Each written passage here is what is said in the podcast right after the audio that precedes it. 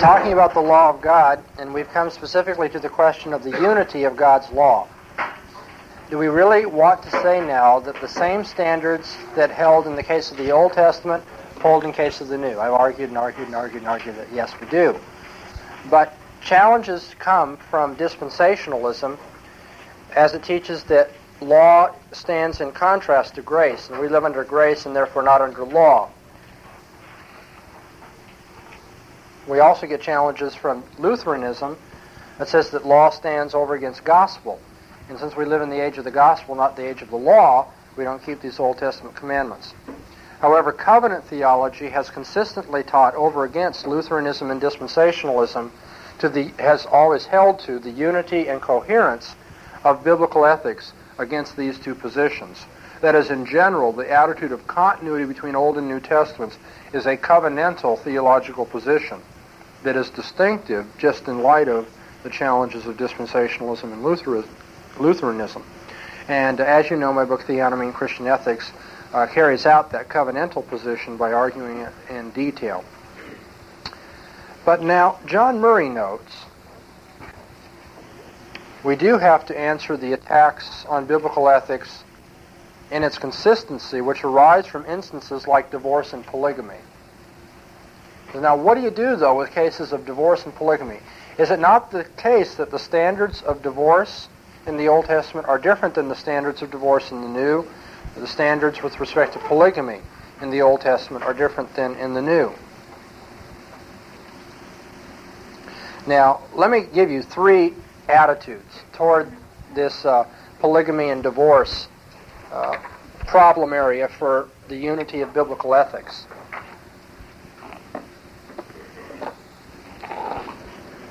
And we're dealing with the questions of polygamy and divorce, with the suggestion that there's a difference between the Old Testament and the New on those questions. Now, there are some positions that say monogamy was not imposed as yet in the Old Testament because there was then a necessity to replenish the earth.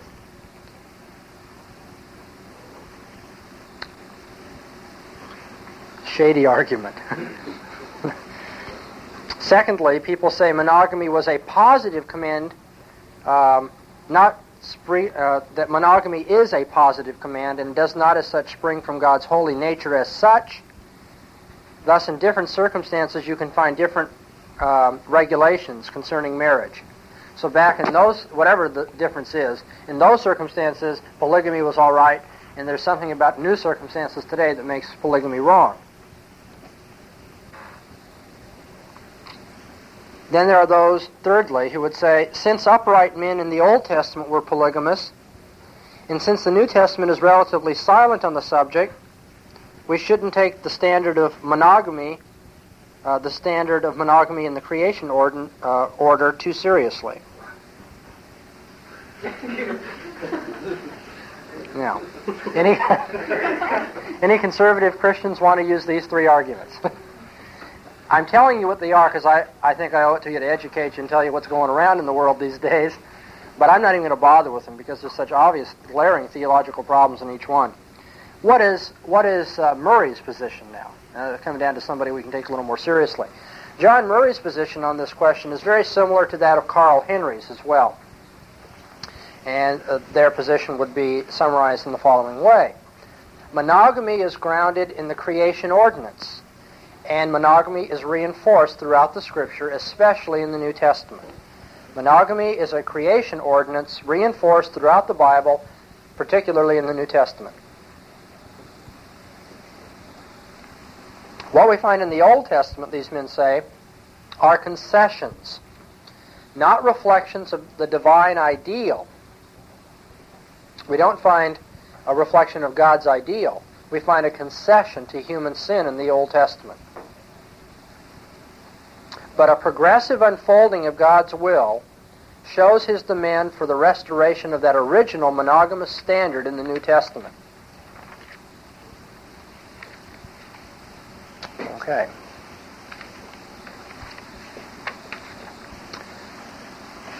Let me go over Murray's position on polygamy now a little more in particular. Murray starts by asking this question. Is there one coherent, one consistent ethic set forth in the Bible, or do we rather find an antithesis with reversal and abrogation between Old Testament and New Testament in relation to marital affairs, polygamy and divorce? Have the canons of sanctioned conduct changed? Do we find a contrast between the criterion of the Old Testament and the criterion of the New? That's the question he poses. Then he says this.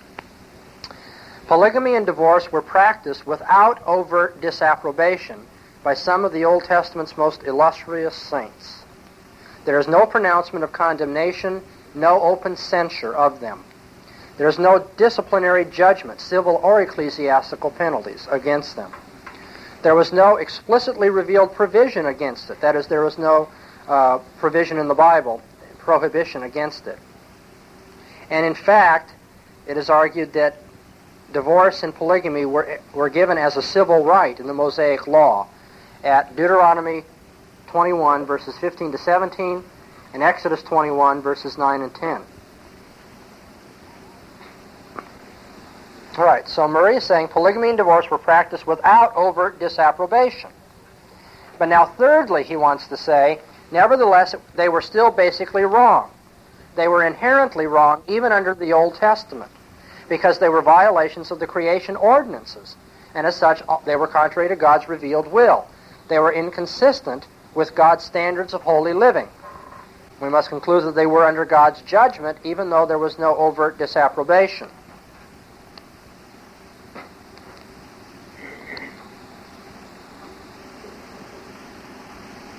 Then Murray says, fourthly, that when you read what Jesus said about divorce, you notice that divorce was, he said, permitted in the sense of tolerated. Okay, so polygamy and divorce, according to Murray, were permitted in the Old Testament, but were not legitimate or sanctioned. God did not give his approval to them, but he did forbear them.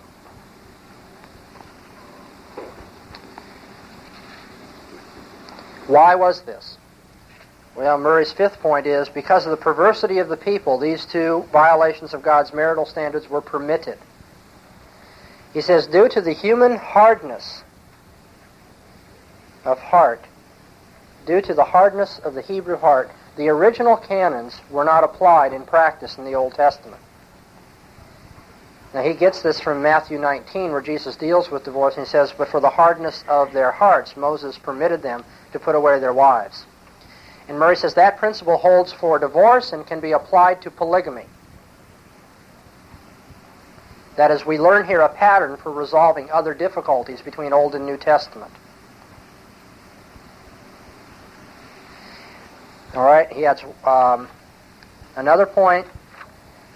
The fact of progressive revelation, also the fact of the progress of redemptive history, but progressive revelation relieves some of the tension here. Because he says the degree of revelation, with a greater degree of revelation in the New Testament, we find more severe judgment against sin. Therefore, although polygamy was not judged in the Old Testament, there is greater punitive sanction in the New Testament with the fuller revelation given, fuller than what was originally found in the Old Testament. Moreover, Murray says the Holy Spirit now works more fully and efficaciously in the hearts of men today to bring greater conformity to the canons of behavior which God wanted from the very beginning. And now Murray's conclusion. I'm giving you a very detailed analysis of his argument because I want you to understand its progress. Therefore, he concludes there is what he, and he uses the word basic, agreement between Old Testament and New Testament.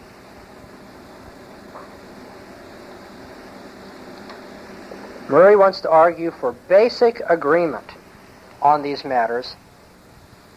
And he says, the standards are the same, but there's a difference in toleration of the practice. Same standards, different toleration. In a nutshell, that's John Murray's argument. I think that's the best that can be done to portray his argument. I frankly believe it's the best argument that one can give, short of the theonomic position.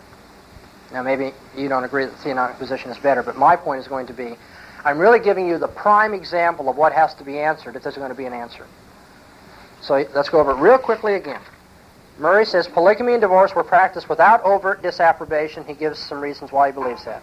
He says that, nevertheless, they were basically wrong because they were violations of the creation ordinances. Therefore, they were permitted or tolerated. Nevertheless, they were not sanctioned.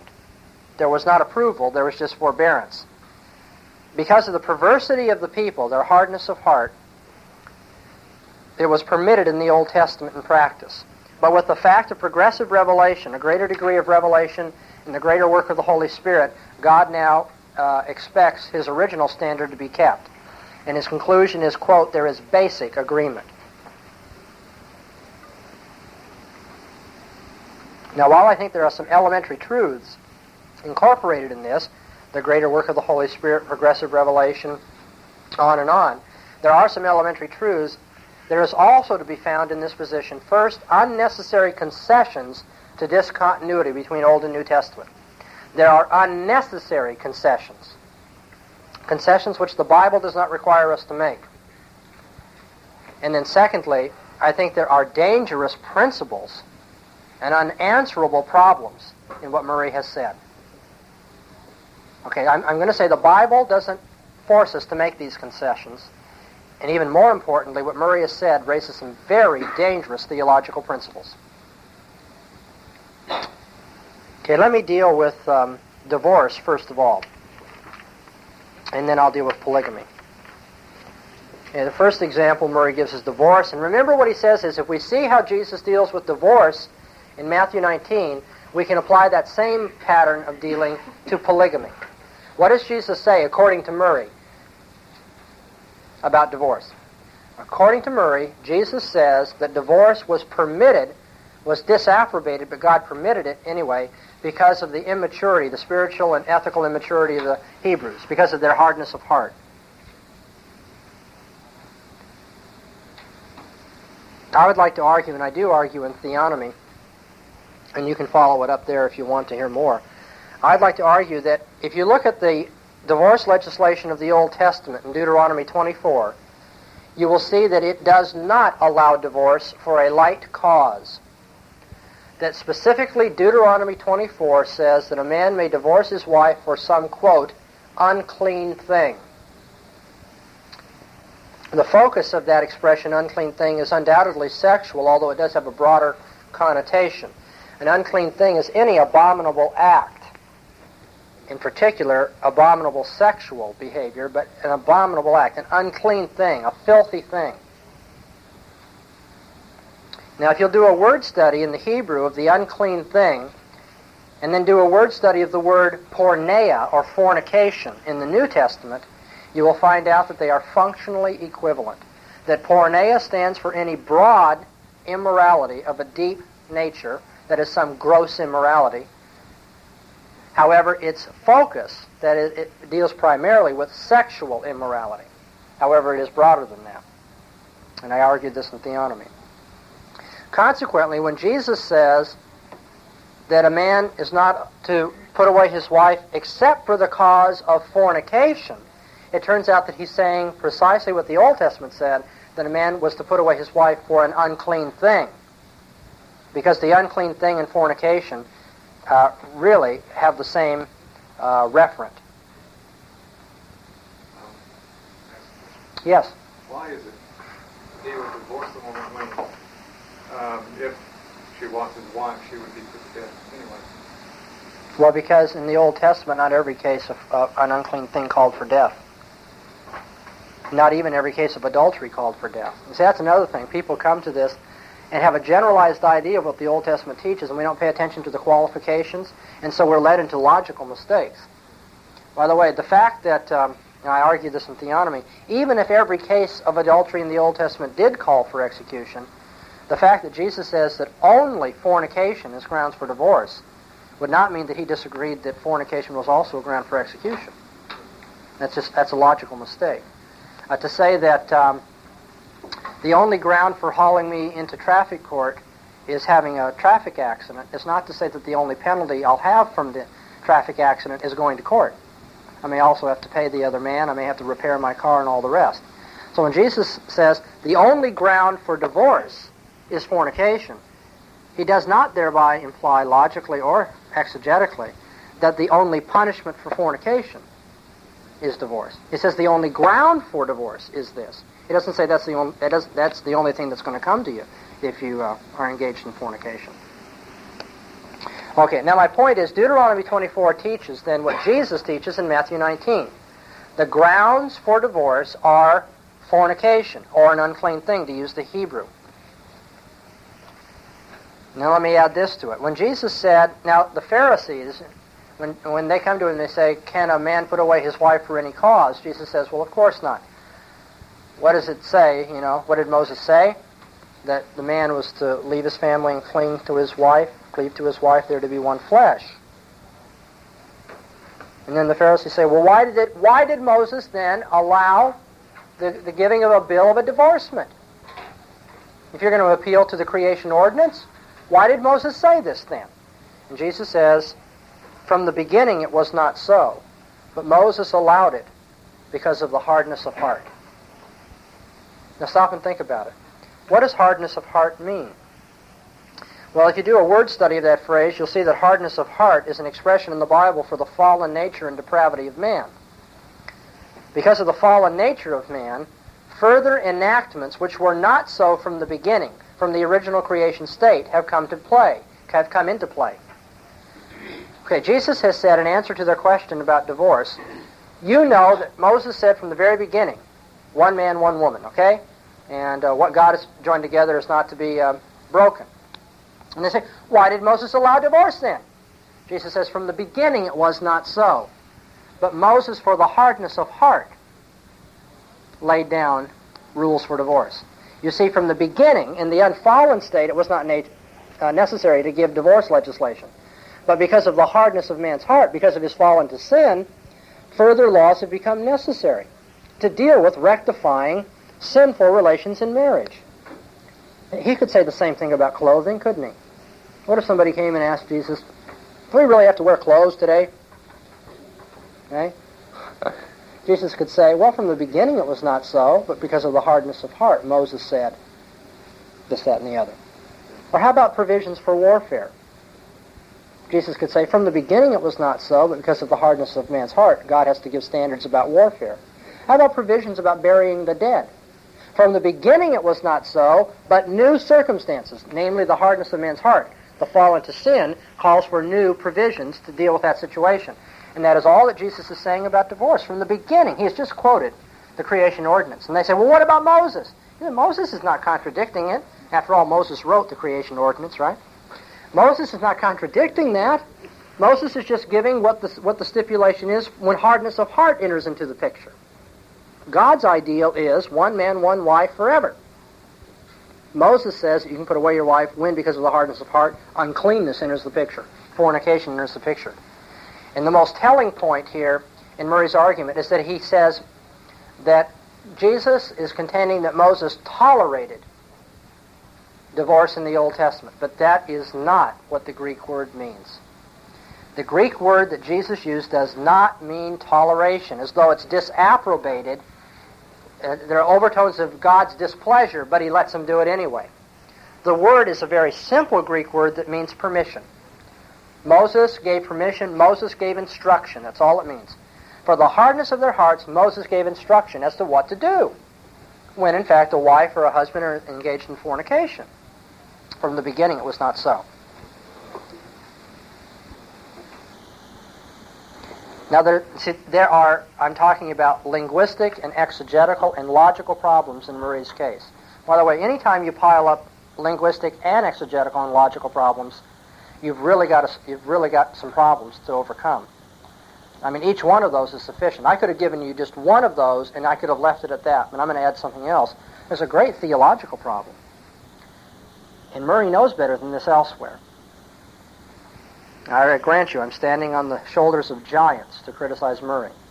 But it's only because of what Murray has taught me elsewhere that I have the audacity to suggest that he forgot it here. God is of such a holy nature that he does not tolerate sin.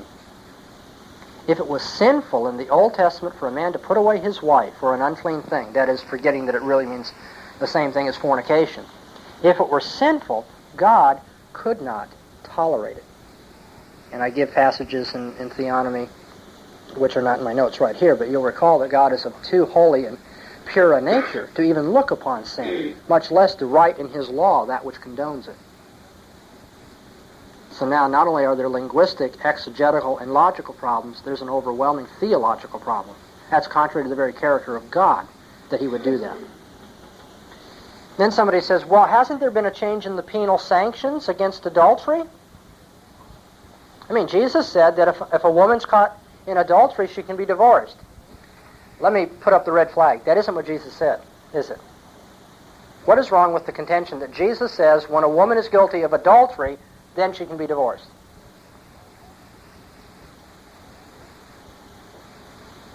That isn't what Jesus said, is it? What did he say? We're never going to learn to argue accurately unless we get the terms of the argument right. Jesus said, but for the cause of fornication, a man cannot put away his wife. And he goes on to say, and a man who does put away his wife for any other reason causes her to commit adultery. In the very verse under discussion, Jesus uses a different word than the word for adultery. There was a specific word for adultery right there at hand, and Jesus does not say adultery is the only ground for divorce. He says fornication is the ground for divorce. Now, adultery is a form of fornication, though. All right, so we have to come back to this. If in the Old Testament an adulteress was to be put to death, and Jesus says that an adulteress, that is in the case that fornication takes the form of adultery, if Jesus says that fornication leads to divorce, then hasn't he taken away the Old Testament penalty for the adulteress? I want to make three quick points. First of all, not all adulteresses or adulterers were executed in the Old Testament, what I was saying to David a few minutes ago. Not all adulterers or adulteresses were put to death in the Old Testament. I'll give you a couple examples. When there was no due process, that's when there weren't two witnesses, then the woman or the man wouldn't be put to death.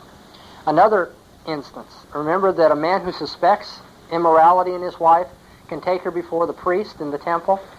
There's no due process there, but the priest can, because of a divine revelatory act of God, determine whether she's been guilty. But it doesn't say that she's to be taken out and executed. And that's because the courts can't adjudicate a case like that, where we're appealing to divine revelation to give the outcome. And so we know that there were cases in the Old Testament where adulterers and adulteresses were not put to death.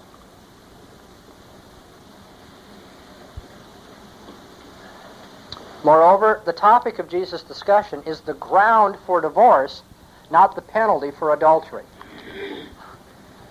I don't know how this escapes people. There's a very standard fallacy in logic called the fallacy of four terms.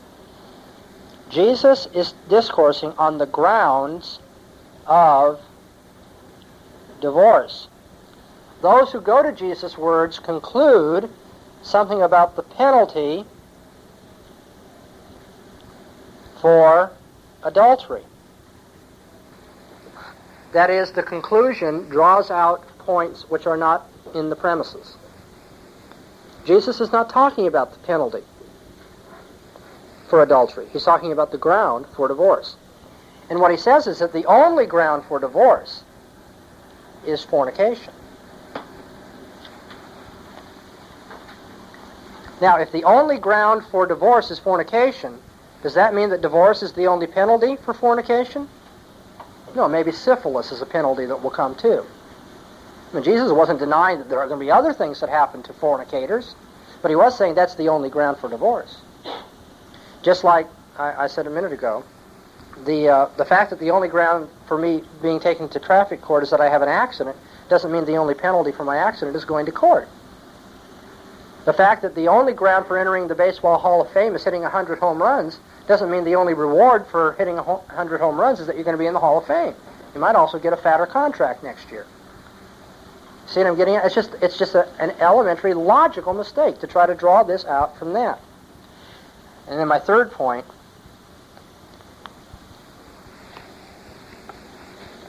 is that we know in the Old Testament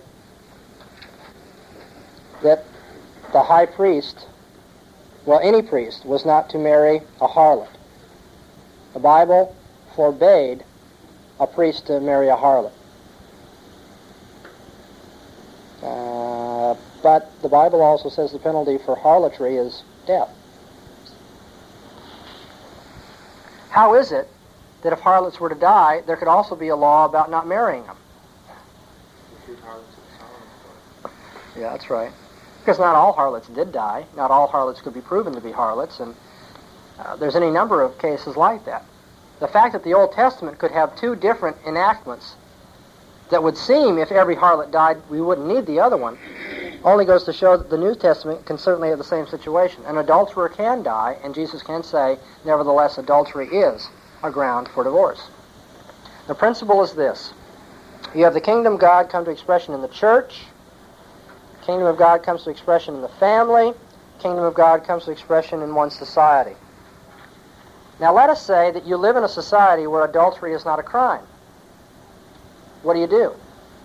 Does that mean since the magistrate will not execute the adulteress, that the adulteress gets off scot-free? Jesus says, no. If you can't eliminate evil out of your society through execution here, you can eliminate it out of the family. Put the woman away. Divorce. Put her out of the church. Excommunication. So you see, Paul can say the incestuous fornicator is to be put out of the church. Jesus can say that an adulteress is to be put out of the family. But that doesn't mean that the society should also have something to do. It just goes to show that when the society won't do it, the family and the church are not left with an incestuous fornicator or an adulteress on their hands. Yes, Jim? Are you saying then that in the Old Testament the Israeli society should not have permitted the harlots that did exist? No, I'm saying there are some cases where the harlots had to be permitted. Yeah, like Hosea's wife? Well, we'd have to do a detailed study of it, which I don't have in front of me, but I'm thinking just off the cuff of a harlot who doesn't have two witnesses against her. Okay, so let's say she doesn't have two witnesses, but the priest knows she's a harlot. Or she says, you know, they go out on a date, she goes, you know, I'm a harlot. All right? The priest has now a law in the Old Testament that says, don't marry her. Okay?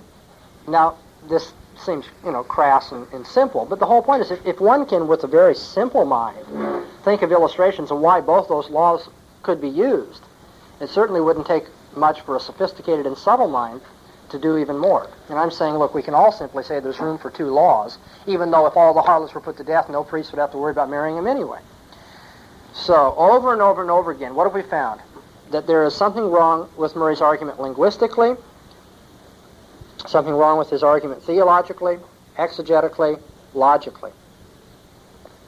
It is not true that Jesus said that Moses tolerated sin in the Old Testament. Jesus said that since we don't have the original creation condition, from the beginning it wasn't necessary for Moses to give divorce legislation, but because of the hardness of men's hearts, he did.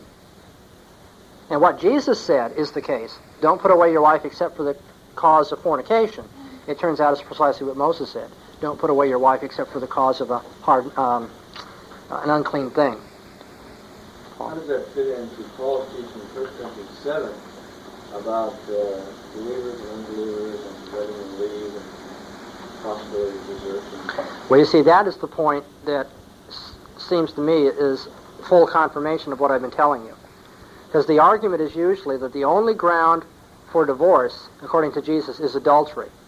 Now, again, that's linguistically just not true. Jesus uses the word adultery in that verse, but not for the ground for divorce. He uses fornication. Now, if Jesus said adultery is the only ground for divorce, and Paul says that irreconcilable desertion is also a ground for divorce, then Paul has contradicted Jesus. But I don't think Paul contradicts Jesus, because I think irreconcilable desertion is a form of fornication. It's a form of abominable and unclean living. So you see how that confirms what I'm telling you? One has got to grant that fornication is the ground for divorce and not strictly adultery. Because a person can depart from the home without becoming an adulterer. Maybe statistically the vast majority do become adulterers or adulteresses. The fact is you can leave the home and refuse to be a husband or a wife and still not engage in sexual uncleanness. What is irreconcilable? Well, I mean, I'm only putting that in there because if you have a spat and somebody stomps out and slams the door, that doesn't constitute desertion. It's when the person leaves and says, I'm not coming back, I've had it. Irreconcilable desertion. You can forget irreconcilable. I just threw that in there just to make sure you didn't think that I felt a spat was enough. How do you determine that by God's standard? Well, it's not too hard. If you go to the unbelieving husband and say, now look, you have an obligation to this woman. He says, well, that's tough. I'm not coming back. I should say that's desertion. Now, I think you also should work at it. Say that the pastor evangelizes the guy and he says, I've really been sinful. I repent of my sin and I want to be brought back. My conviction is that the wife owes it to him to receive him back in the Lord. So it's not irreconcilable. But I'm not saying that the woman has to wait and wait and wait forever to see, well, maybe it will be reconciled. Maybe 5 years from now he'll come to his senses. But we're getting off on something else, Paul. I wish I hadn't said irreconcilable. My point is that Paul says desertion of some form is a ground for divorce. Okay? And therefore that counts as fornication. Paul, did you have a question? I was just going to want to ask the Bible probably doesn't just want to where it defines fornication today in the time of period, the unclean thing that you're more specific. No, the only way you can find that out is by looking at every context in which the word appears as it's applied. There's no verse that I know of that says this is what this word means. You just have to see how the word is actually used. And by the way, I have a long discussion of that in Theonomy, and so you can pursue it. It's just I don't have it in my notes in front of me. Brad? The reason that Ezra committed divorce in his day was because of this difference between church, family, and society, which is opposed to Paul's situation where the men that the unbelievers and believers continue in marriage. Now, say that again. Well, Ezra had the people to divorce their foreign wives. Oh, okay. Paul says if the unbeliever is willing to remain in the marriage, then continue in the marriage. Was the difference there because the society of Ezra's day was supposedly a godly society, a Christian society, if you will, and the society of the Corinthians. Did you say something? Did you answer to that? No, I'm just saying it was an element rather than divorce. Does that make any sense? No, it would. It would make a difference. I don't have an answer readily available to that question. I'll have to think about it this week. What Mickey's suggesting is that Ezra was calling for an annulment of marriages that never were correct to begin with rather than a divorce. But I just don't know. I will look into it for you, though. Greg? I was going to say, it would seem also, I heard that you could pretty well assume that the foreign wives was not simply because they were foreign, because after all, Ruth was a Moabite, and so you couldn't, turn back and say, they could turn back and say, what about my wife? She's just like a Ruth. But because these foreign wives must have been cleaving to their foreign gods and therefore committing an abomination. I think that's a fairly good explanation. That's something that certainly is taken into account. There's something, it's not simply the foreignness of the wives, but their idolatry that may have accounted for that. But I'll have to study it. It is, I hadn't thought of that before. Oh, I'd like you to have your hand up.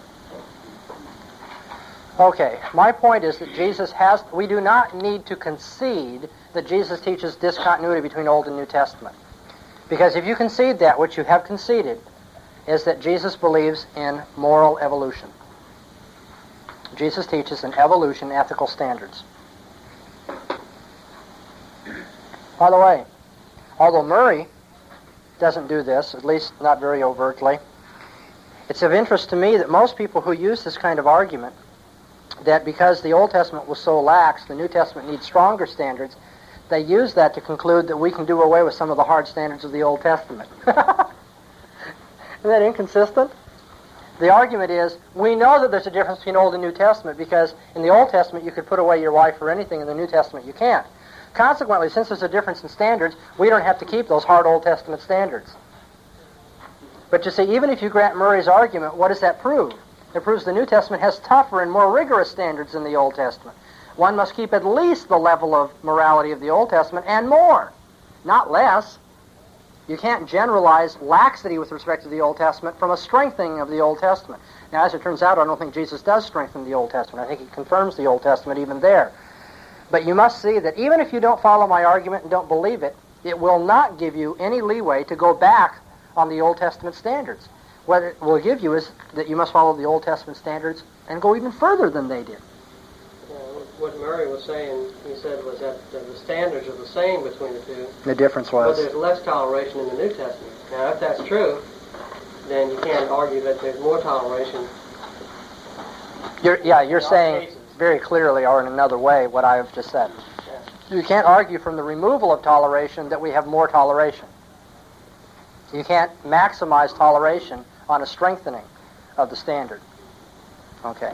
But now, I think the major point is, we've given a lot of arguments, and the major point is that just isn't what Jesus says. And I hope you'll read Theonomy on that point. Let's talk about polygamy. Before I talk about polygamy, what was Murray's approach? He said, if Jesus does this with respect to divorce, then we can do this with respect to polygamy. That is, if we can interpret this discontinuity between Old and New Testaments on divorce, because Jesus did it, if Jesus did it there, then we can do it with respect to polygamy. Now I want to ask a question. Can we do it beyond polygamy? How far can we go in doing that? You see what I was getting at when I said there's a very dangerous theological principle here? Not only the dangerous principle that God, in fact, will tolerate sin, but the dangerous principle that once we start doing that, we don't have to stop doing it, do we? So I'm not sure that's what we want to do. Well, what do we want to say about polygamy then?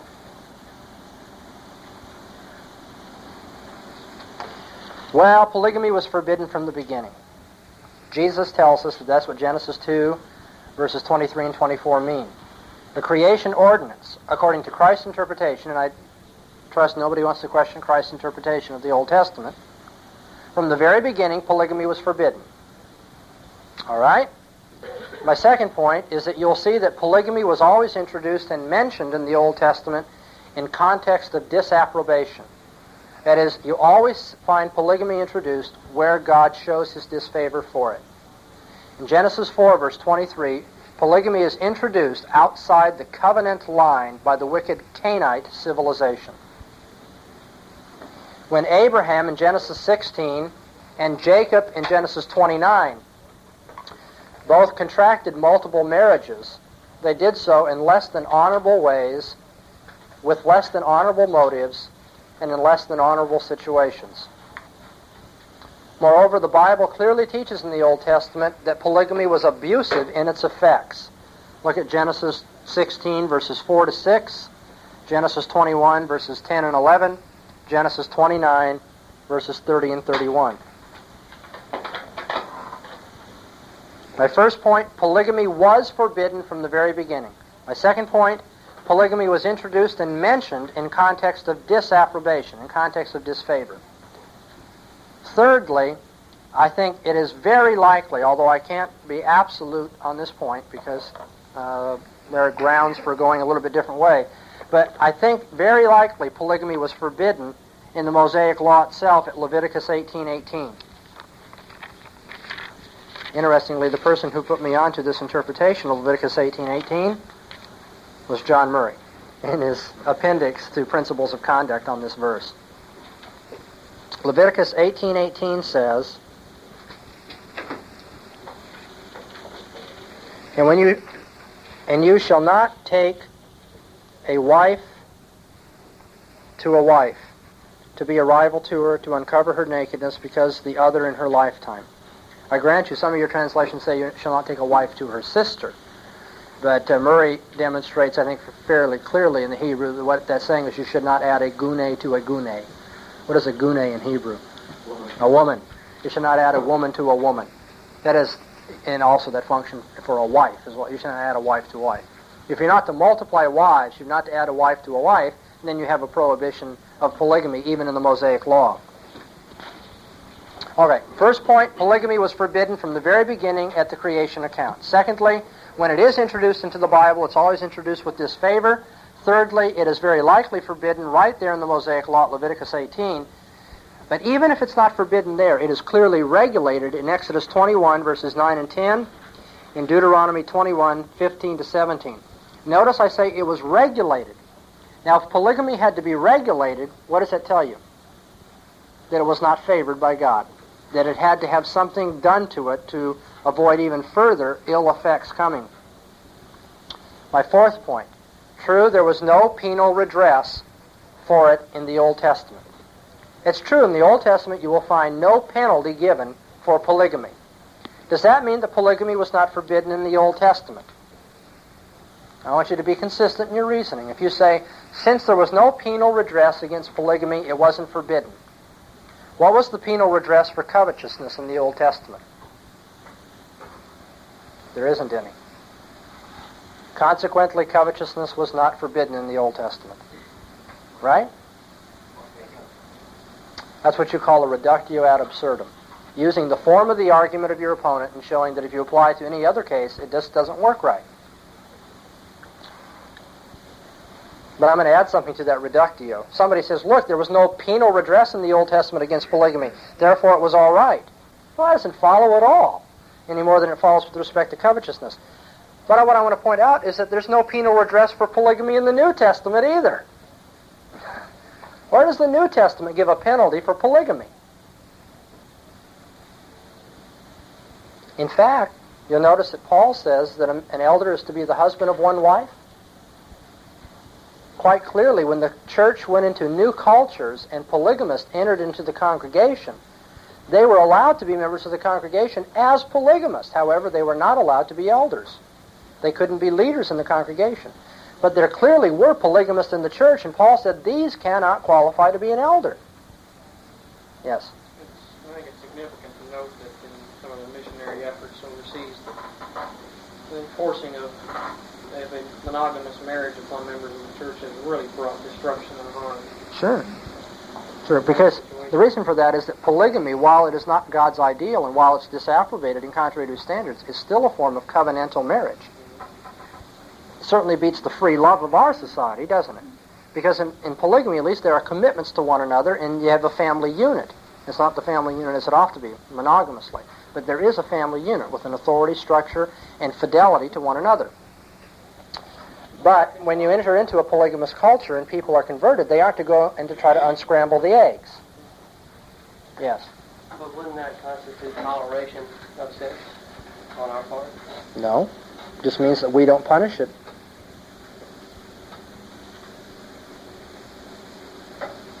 Well, but we're talking about in a church context. Yeah. The church never... If a man is converted, having been a polygamist... Now, we would punish it if he became a polygamist after conversion. Now, see, maybe that's what I need to bring out here. We're not saying that if a man who is in the church decides to take another wife after he already has one, that he can do that without the elders coming down on him and right hard. They can excommunicate him if he proceeds to go through with that sin and not repent of it. But we're talking about coming into a situation where a polygamist is converted. And I don't believe, in fact, I think I can show that God does not allow us to go back and say, well, you see, that never was God's ideal. That's contrary to His standards. And therefore you must break one of the marriages. Can't do that. Although it must be repented of. You see, I think what you're confusing is the fact that we must repent before God. What you're forgetting is the fact that I can't punish you for doing something doesn't mean that you need not repent before God for doing it. That's just what the New Testament does. Although it must be repented of. You see, I think what you're confusing is the fact that we must repent before God. What you're forgetting is the fact that I can't punish you for doing something doesn't mean that you need not repent before God for doing it. That's just that the New Testament doesn't give us a penalty for polygamists. Well, if we're saying that polygamy is sin, okay, now sin of which there's no penal sanction, but the church doesn't exercise that kind of discipline anyway, discipline of the state, yeah. But it does exercise discipline over its members by the way it does. And so, but it seems to me, you're still saying that we're tolerating this sin in the congregation. No, we're not. Because it's a sin that having once been performed can't be undone. It's like a woman getting pregnant. We can't undo that now. Yeah, that's right. That in fact, is a very good parallel. I think what Greg is suggesting is, let's say that some young girl in your church does, in fact, have sexual relations before marriage and gets pregnant. Is the answer abortion? So you're saying no. It would really be a compounding of the sin. Precisely. To bring about a divorce, it's not called for here. But it is a sin nonetheless. The girl should repent and have the child and bring it up in the nurture and admonition of the Lord. The man should repent of having done that in his former life, but he can't get rid of his wives just because he did it. But now my point is, if the person says, look, in the Old Testament there was no penalty, my point is in the New Testament there's no penalty. So you haven't proven that there's this continuity. Doesn't repentance include turning away from that sin? In every case that you can. You can't turn away from a baby that's living inside you. And you can't turn away from a wife that you've given a covenantal oath to be faithful to. Well, how about in preaching? Do you still continue to preach against polygamy? Sure. And what you might say is that this man has generally repented, and Sam Smith down here would be the first person to say amen to this condemnation of polygamy. He grants that it's sinful, and you have to explain to your people, nevertheless, it's further sin for him to put away a wife without just cause. Now, of course, if one of his wives is a fornicator, then that's another situation. But given the fact that she's been faithful, is it right for him to then just put away his wife and compound his sin? No, it's not.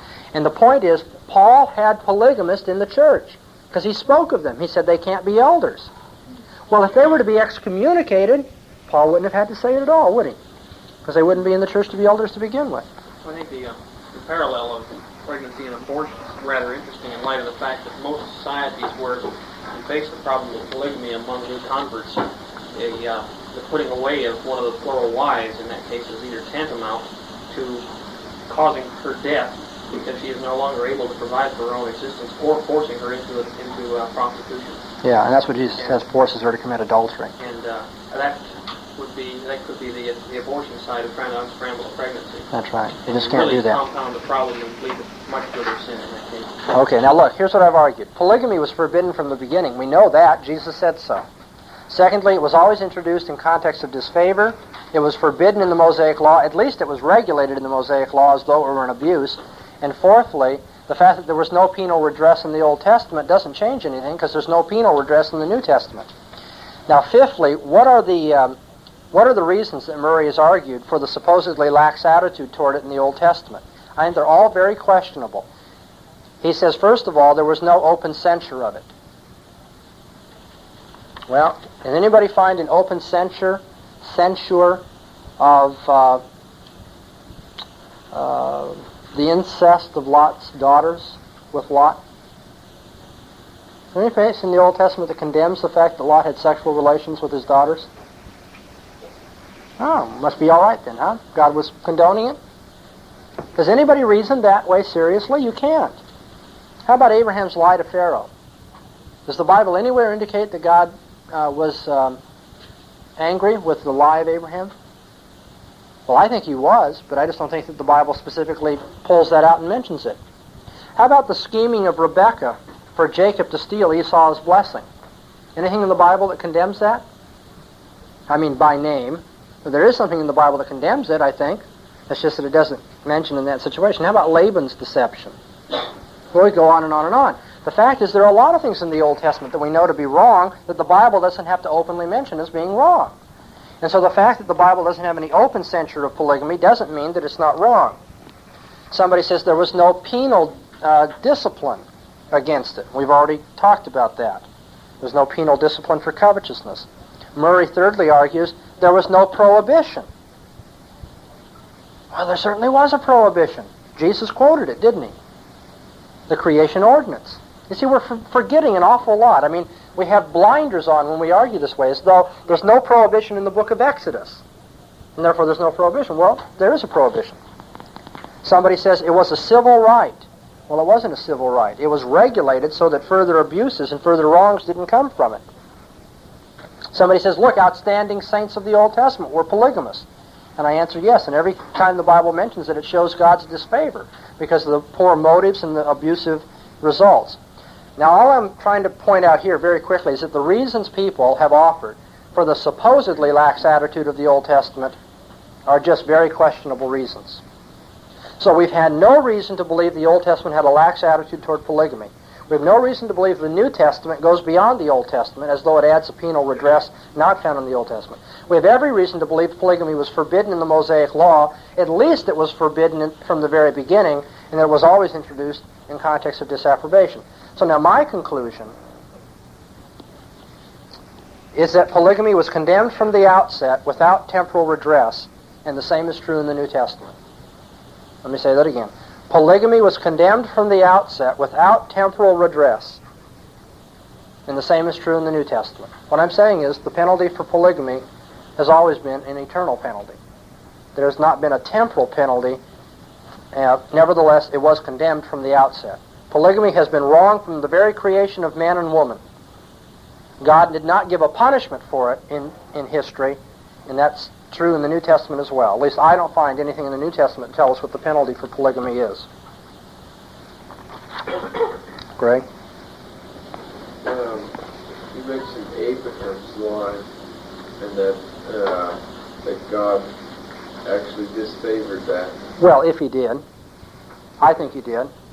Would that be on the same par as Rahab's line? No.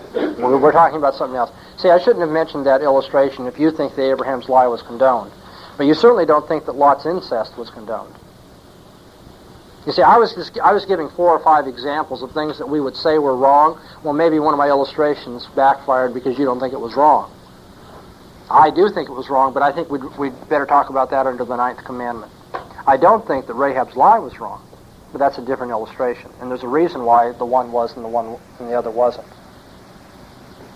Unless we're just going to get too far into another subject if I go any further than that. Well, let's talk about the unity of biblical ethics then. My point thus far, if I can step back and give the overall conclusion, is if we can see that there is not a discontinuity in the 2 hardest cases that are thrown up to us, then obviously we don't have much of a problem at all. That is, we have seen that there's continuity on polygamy, continuity on divorce. And if those are the toughest illustrations, and they are, I believe, then we can go on. How do we know that there is a unity between Old and New Testament on the standard of ethics? I'm going to give you 4 reasons. First, Christ himself said that every jot and tittle of the law is confirmed in the New Testament. Matthew 5:17-19. My second argument is the unity of the covenant between Old and New Testament. In Ephesians 1:12, Paul speaks of the covenants, plural, of the promise. And there I take it that Paul is speaking of the one promise that God works out through any number of covenantal administrations of the Old Testament. Many covenants, but they're all on the root of one same singular unifying promise, the covenants of the promise.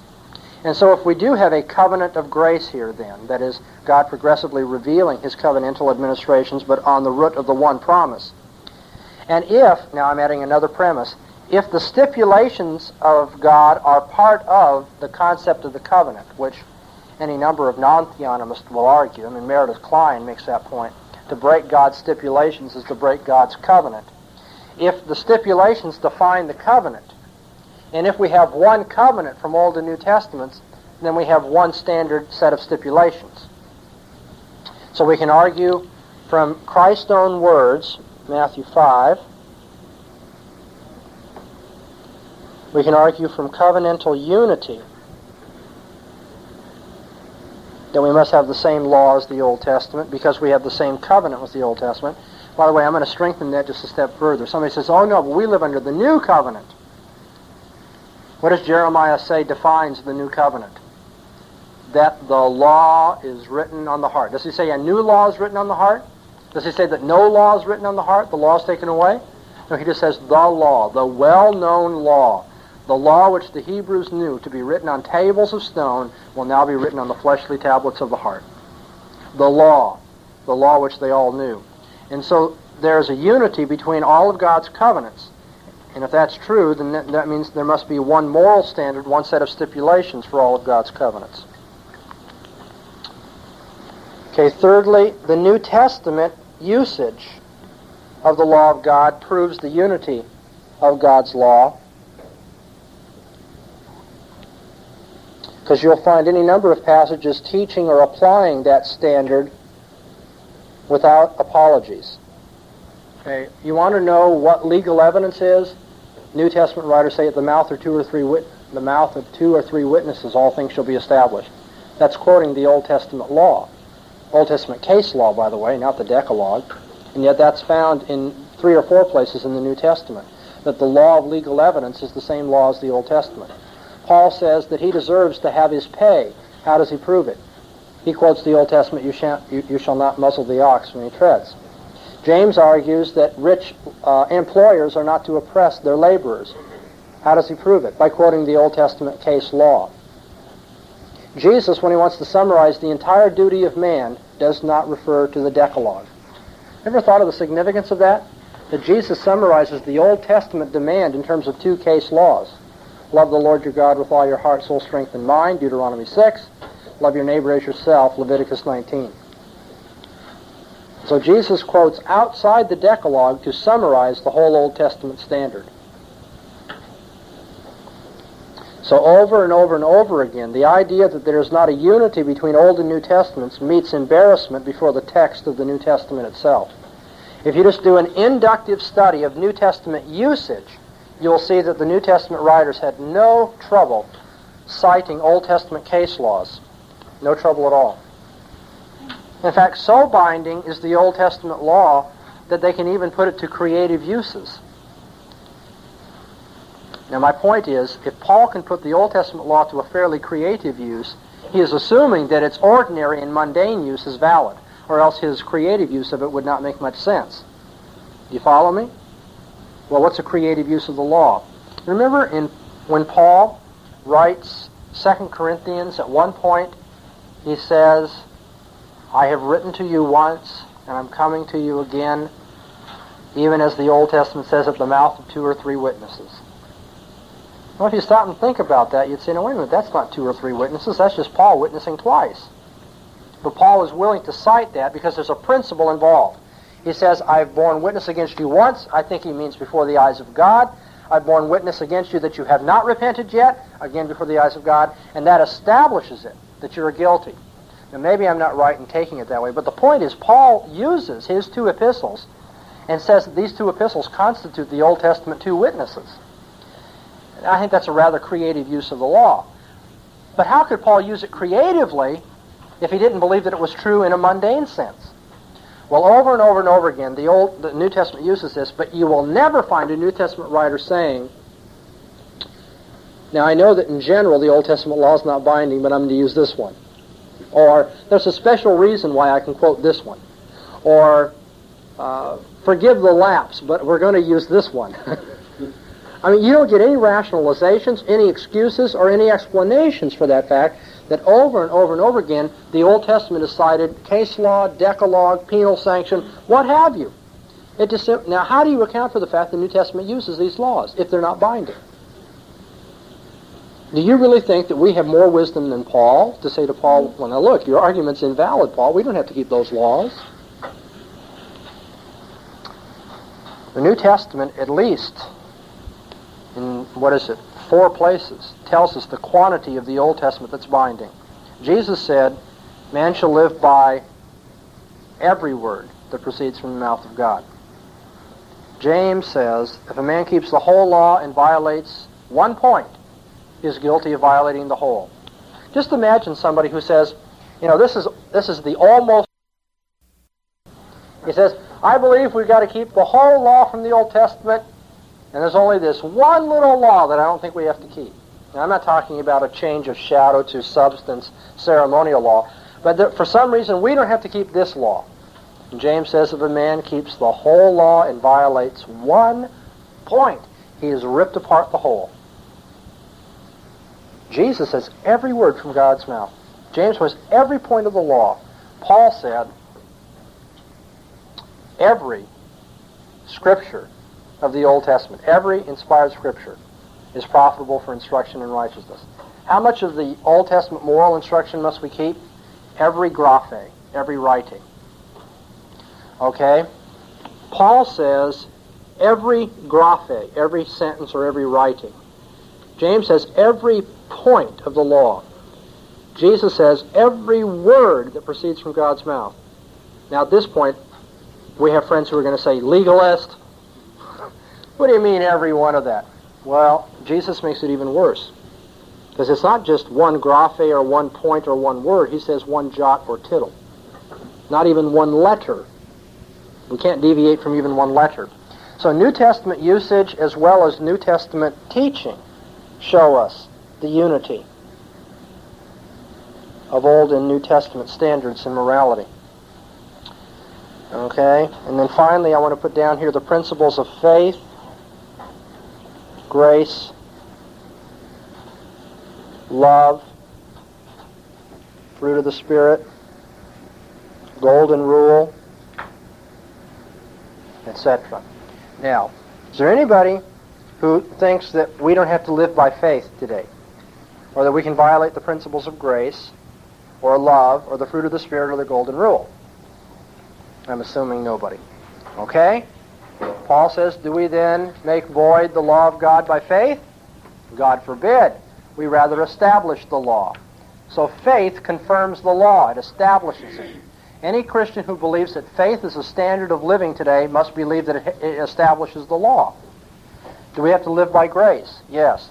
Titus 2 says the grace of God has appeared unto all men, teaching them that we should not live in an ungodly way in the world, because Christ has shed his blood to redeem his people from every lawless deed. The grace of God has appeared so that we wouldn't have lawless deeds anymore. How about love? Paul said that love works no ill to its neighbor because love is the fulfillment of the law. Therefore, if you believe you have to follow after love, you must believe you have to follow after law, because that's what love fulfills. And this is love, says John, that we keep his commandments. How about the fruit of the Spirit? Are we to keep the fruit of the Spirit today? Yes. That's right. Paul says the reason the fruit of the Spirit is approbated by God is because against such things there is no law. It's just because we know that that conforms to the law of God that we keep it. How about the golden rule? And Jesus says that this is the law and the prophets, that you do unto others as you'd have them do unto you. Well, why is the golden rule binding? Because it summarizes the moral standard of the Old Testament. Now, I realize that there's an awful lot of flack about these theonomic things around today, but I want to suggest to you that upon examination, there oughtn't to be. I won't tell you what I think the reason is for that, but I do suggest that whatever the reason is, there is overwhelming reason to believe that the law of God is binding today. Every word, every point, every graphe, every letter. Jim? I hate to pile up another snake. That's all right. But, perhaps you can shed some light on that either tonight, or if you don't feel you've got time, then perhaps next week. It would seem to me, taking what you have just said, that a person could build a very good case then for saying, okay, I buy your thesis, buy everything, therefore, muzzle not the ox that treads out the corn or the grain or whatever else. All right, I can understand the principle, but we're going to live by every word. I'd best go out and buy an ox and some corn and a treadmill. Then his problem is not that he disagrees with the theonomic principle, but he hasn't exegeted the Bible correctly. Okay, now, here comes my question. What is the hermeneutic principle, and where do we get it from, that says that we can take the principles, let's say, stripped of their cultural setting, to understand the case laws and application to the cultural situation today, and not be guilty of violating some of the words, jots, tittles, and points of the law? 1 Corinthians 9. I'm going to give you an answer to your question. 1 Corinthians 9. In fact, I'm going to show you how. I didn't intend to go into this argument, but since we've gotten into it, I'll finish it. In 1 Corinthians 9, Paul says at verse 6. Well, verse 4 introduces the problem. Have we no right to eat and to drink? Have we no right to lead about a wife that is a believer, even as the rest of the apostles and the brethren of the Lord and Cephas, or I only and Barnabas? Have we not a right to forbear working? Don't we have a right to forbear working and still eat? What soldier ever serves at his own charges? Who plants a vineyard and doesn't eat the fruit thereof? Or who feeds a flock and does not eat of the milk of the flock? Do I speak these things after the manner of men? He's given common sense arguments up to this point. He goes, do you know any soldier who has to provide his own food? Doesn't a man who plants a vineyard live by the vineyard? I mean, even men will say this, common sense arguments. But he says, do I speak after the manner of men? Or doesn't the law say the same thing? And then he quotes, for it stands written in the law of Moses, you shall not muzzle the ox when he treads out the corn. Okay, now Jim comes along and says, now Paul, how do you know that doesn't mean you're supposed to go out and buy an ox? How come you're trying to apply that to yourself? Under inspiration, Paul says, is it for the oxen that God careth? The thrust there, I take it, is it for the oxen only that God cares? Do you really think he's only talking about oxen here? Verse 10. Or doesn't he say, assuredly, for our sake? Yes, it's for our sake that it is written, because he that ploweth ought to plow in hope, and he that thresheth to thresh in hope of partaking. If we sowed unto you spiritual things, is it such a great matter if we shall reap from you carnal things or fleshly things? Paul makes immediately clear there that while Moses spoke of oxen, we can take the principle and apply it to New Testament ministers. That I understand, but you'll have to forgive me. It would seem to me that one could still say, yes, but in that situation, Paul was still using oxen to grind out the grain. They were still fulfilling the law and not muzzling that ox that was grinding the grain. Yes, the principle and application behind it to other circumstances is true, but one also, in addition to applying the principles to other areas, as Paul does. Jim, are you? Oh, wait a minute. Are you assuming that I don't think? That's what it is. Do you think that I believe farmers have the right to muzzle their oxen today? No. Well, okay. But I'm getting. You see, if I have an oxen, I'm not to muzzle him. But the point that I'm making is somebody could very well want to say, but now if people are going to keep that, do we have to go out and buy an oxen? In addition to paying your pastor. Well, the law nowhere says you're under obligation to go buy an ox. Okay, look. The law says that an adulteress is to be put to death. Does that mean we're supposed to go out and find some adulteress? No, what it means is when the situation arises, you do this. All right? So if you're guilty of adultery, that's the penalty. If you're a farmer and you have an ox, that's what you're supposed to do with the ox. But it doesn't say go out and buy an ox. As long as you buy that, Paul himself shows us the principle of case law interpretation here. But I'm going to push it further. Okay. All of us are ready to accept, I hope by this time we're all ready to accept the principles of the case law as binding. How does Paul continue? If others partake of this right over you, do not we yet more? Nevertheless, we did not make use of this right, but we bear all things that we may cause no hindrance to the gospel of Christ. Don't you know that they who minister about sacred things eat of the things of the temple, and they that wait upon the altar have their portion with the altar?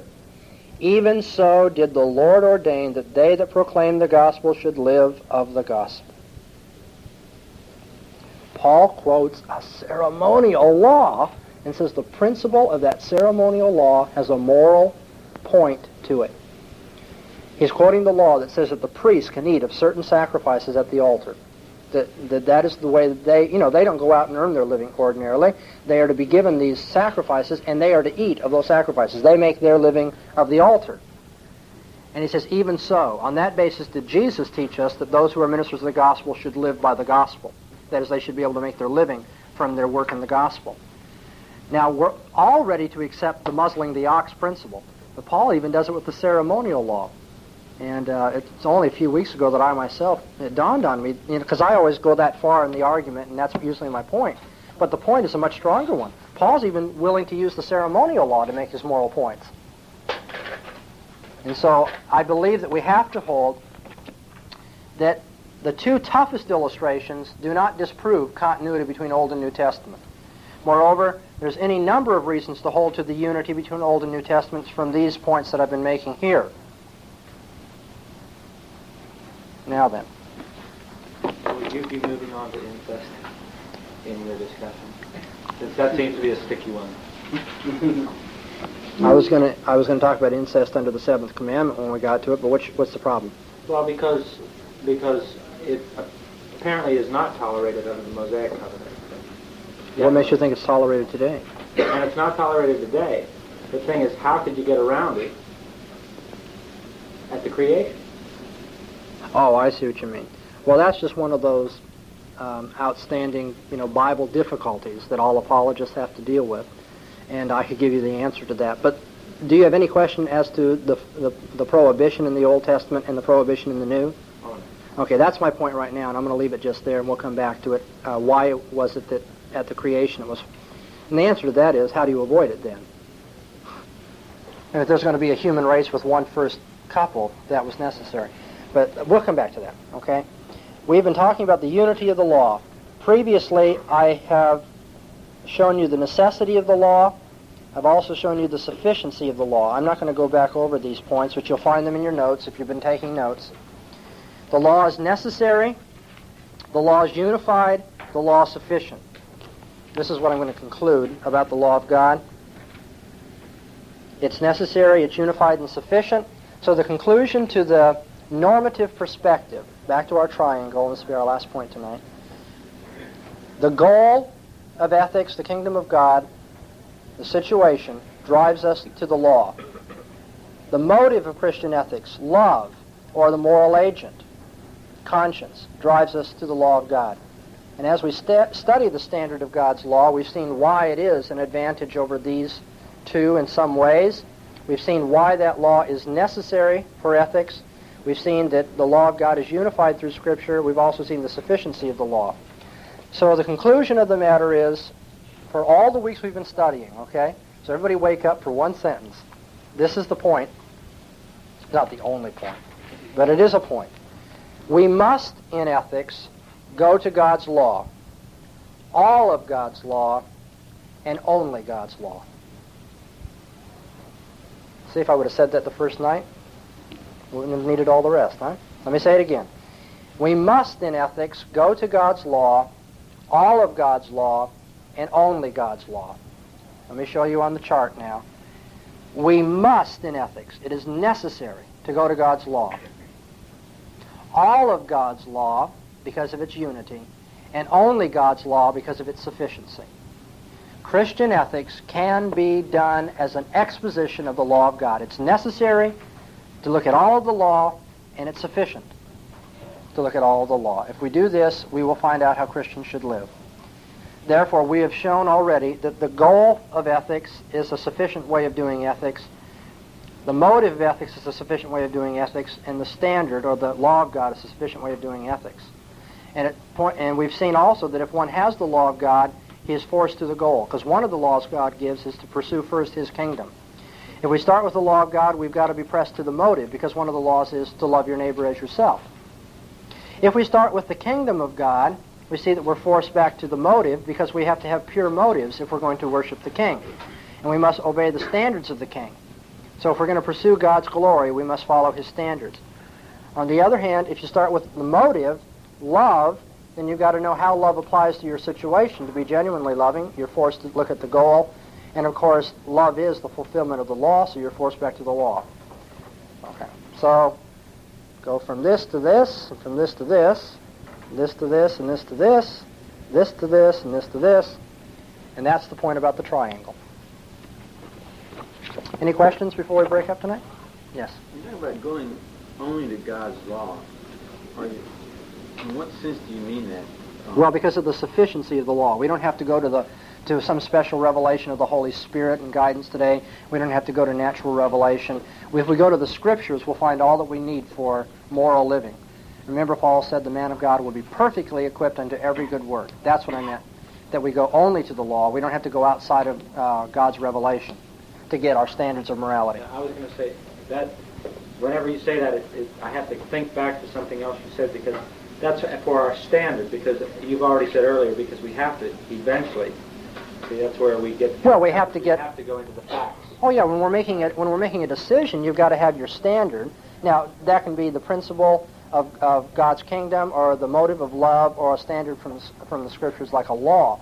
Well, you got to have that from God, and then so you have your principle, then you have the facts, and then you can draw a conclusion from the principle and facts. Do you understand? So we only go to God's law for our principles of morality. We don't go to God's law to find out whether washing machines work this way or that way. All right. Any other questions? We've been very patient. We next week we'll take up. I'm going to give you the reading assignment before we break up, I guess. Next week. Oh, I didn't bring it with me. I won't give it to you. Next week we're going to take up the question of adiaphora, situation ethics, hierarchicalism, and so forth in the first hour. And then in the second hour, we'll start exegeting the law of God. I'll try to do commandments 1 and 2 next week, and then we'll finish out the final weeks with the rest of the commandments and their modern application. Thank you.